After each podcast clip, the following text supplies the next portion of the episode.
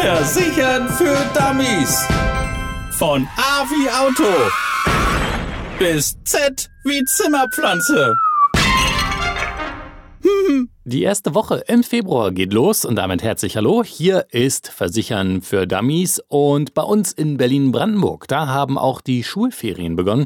Am vergangenen Freitag gab es Zeugnisse und viele machen sich jetzt auf in den Winterurlaub. Genauer gesagt geht's hier zum Skifahren ab auf die Piste. Während sich Groß- und Kleinanfänger und Semi-Profis an den Abhängen tummeln, da denkt wohl kaum einer von ihnen an einen Unfall. Aber 40.000 verletzte Deutsche pro Saison das spricht eine ganz andere Sprache. Aber 40.000 verletzte Deutsche pro Saison sprechen da eine ganz andere Sprache. Über die Tücken rasanter Abfahrten und den richtigen Schutz im Urlaub, darüber spreche ich jetzt mit Sascha Linnemann von der LVM Unfallversicherung. Hallo.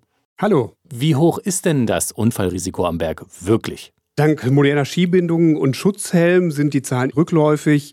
Insgesamt kommt es aber immer noch zu vielen Skiunfällen. Wir haben ca. 40.000 Skiunfälle im Jahr. Davon müssen sogar 8.000 Fälle im Krankenhaus behandelt werden. Das ist also schon eine enorme Zahl, die wir da haben. Okay, und was sind davon die häufigsten Verletzungen auf den Pisten? Am häufigsten passieren tatsächlich Knieverletzungen. Circa ein Drittel aller Verletzungen betreffen diesen Bereich. Weiterhin haben wir sehr viele Schulterverletzungen. Aber man muss auch sagen, jede zehnte Verletzung ist eine Kopfverletzung. Zu den Ursachen zählen überhöhte Geschwindigkeit, Selbstüberschätzung des eigenen Könnens, ja, und auch mangelnde Vorbereitung. Wie bereite ich mich denn jetzt richtig auf meinen Skiurlaub vor?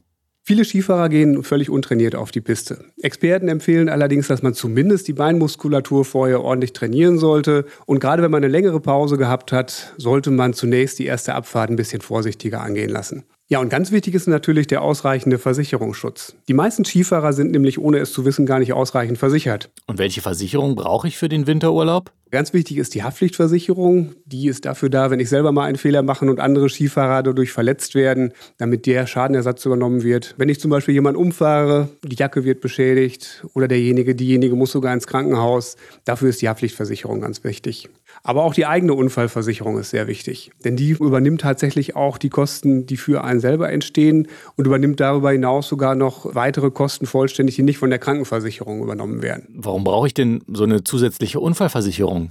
Die gesetzliche Unfallversicherung greift nur auf Arbeitswegen. Das habe ich gerade bei Skiunfällen natürlich nicht. Das ist für mich Freizeitvergnügen. Ja, und die Krankenversicherung übernimmt zwar die medizinischen Kosten, aber die Kosten zum Beispiel für Such- oder Rettungseinsätze, die durchgeführt werden müssen, die werden dort nicht übernommen. Und das kann durchaus mal Tausende von Euro kosten. Mit dem zusätzlichen LVM-REA-Modul unterstützen wir Sie beispielsweise bei der Auswahl einer geeigneten Klinik oder bei der Durchführung von intensiven Physiotherapien. Sascha Linnemann von der LVM Unfallversicherung. Vielen Dank. Gerne. Also wer länger eine Pause gemacht hat, lieber vorsichtig erstmal an die Piste herantasten und natürlich auch für den Fall der Fälle an die richtige Absicherung denken.